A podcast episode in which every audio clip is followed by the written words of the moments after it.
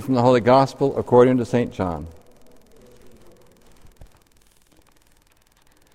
On the first day of the week, Mary of Magdala came to the tomb early in the morning while it was still dark and saw the stone removed from the tomb.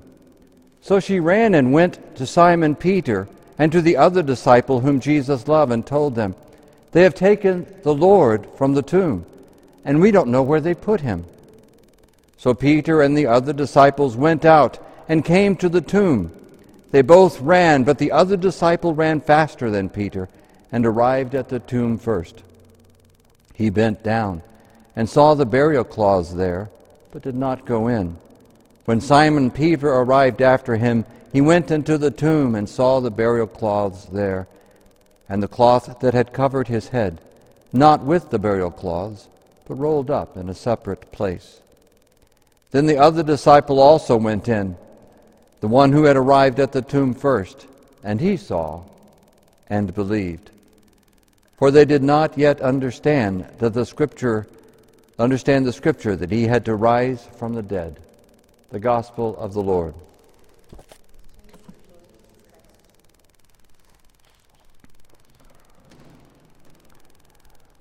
Well, this is certainly a unique Easter experience, isn't it? Standing here before a church that is mostly empty, and you watching this from your homes, shut in by order of the government that everyone has to remain in their homes, shelter in place, they call it. It's a unique experience to us, but not necessarily to Christians in many other parts of the world. In those parts of the world where it's still a capital crime, punishable by death, to convert to Christianity the Easter vigil, where those will be baptized, must be done in secret, in hiding. And Easter morning is likely to be held in quiet places where no one can see. And it's not unlike that first Easter when the disciples, out of fear for those who had crucified Jesus, they're in hiding, hiding together in a room, huddled together. They're afraid to go out. Whereas we or by order of the government cannot go out. They are locked in fear, for fear of going out. But Jesus went to them and said to them, Shalom, peace be with you. And for those of us who are shut into our homes on this day, Jesus comes to us and says, Shalom, peace be with you. I know what we all want to be doing right now. We want to be all gathered here together. We get dressed up in bright clothing and we want to come and, and celebrate Easter together, to praise God together with, with the sound of many instruments and voices and, and sing wonderful Easter hymns and songs to praise Jesus because Easter is all about Jesus, isn't it? And that's indeed how it is from our perspective, and that indeed is how it should be. Easter is all about Jesus rising from the dead. But that's not the way it is from his perspective. From Christ's perspective, Jesus is all about you. You see, he had you in his heart and in his mind when he knelt in the Garden of Gethsemane and sweat blood as he prayed to his Father, as he submitted to the will of his Father and prayed, Not my will, but thy will be done. And by doing that, reversed the sin of Adam for us. Adam and Eve, our first parents in the Garden of Eden, they chose their will and desires above God. And so as a result, sin entered the world.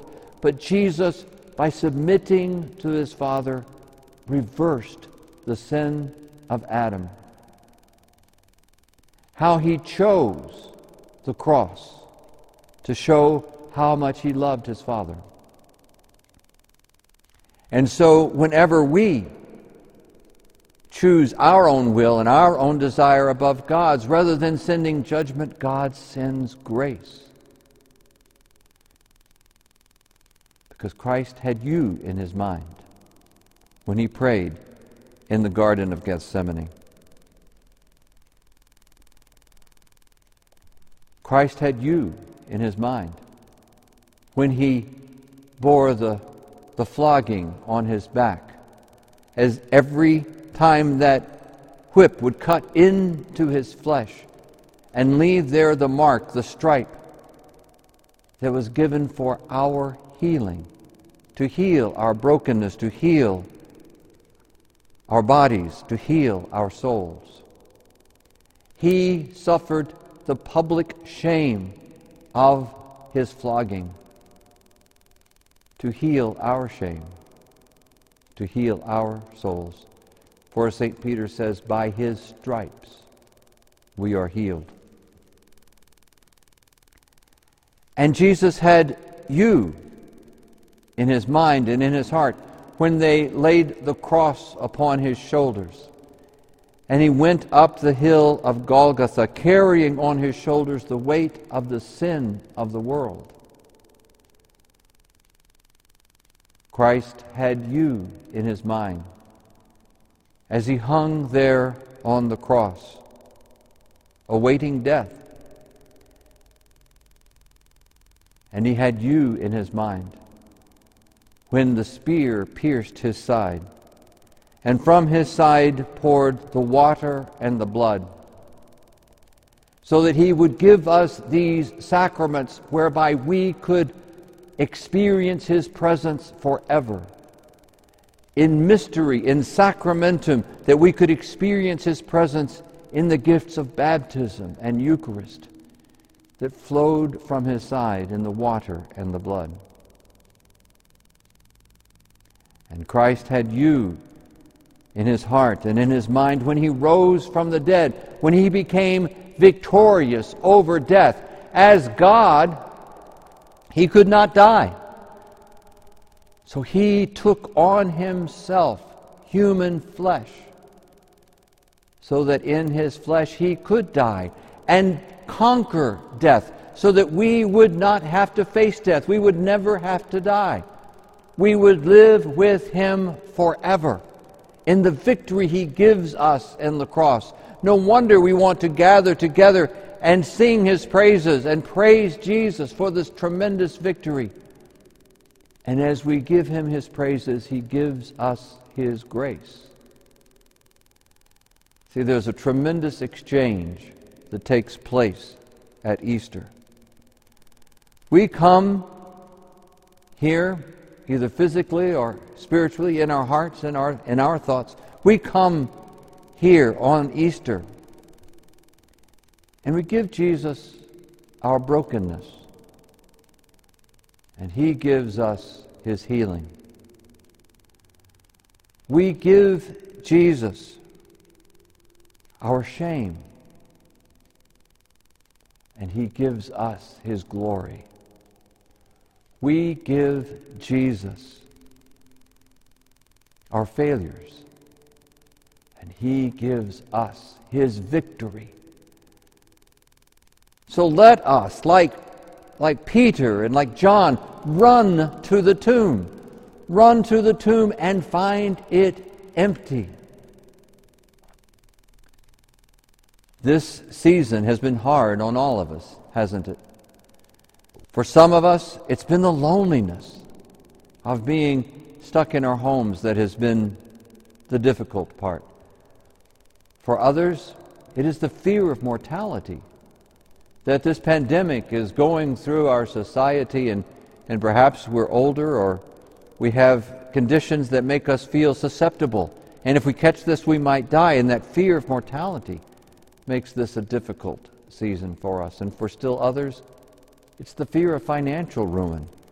As so many businesses are closed right now and don't know whether or not they're going to be able to open. But all of our fears, all of our pains are empty in the presence of the risen Christ. All those things that give us fear, that cause us to hold back, Jesus conquered them all in his resurrection.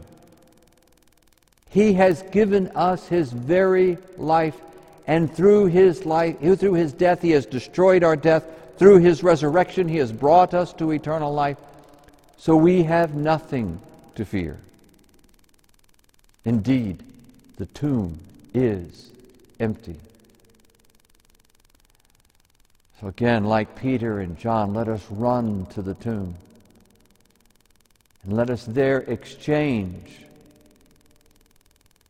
those things that we have brought with us our fears, our confusions, our concerns, our doubts, our shame. Let us leave them at the, there in the empty tomb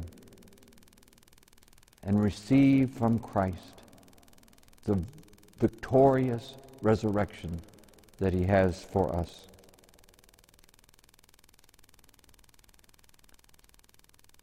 Here in a little while, I will lead everyone in an act of spiritual communion.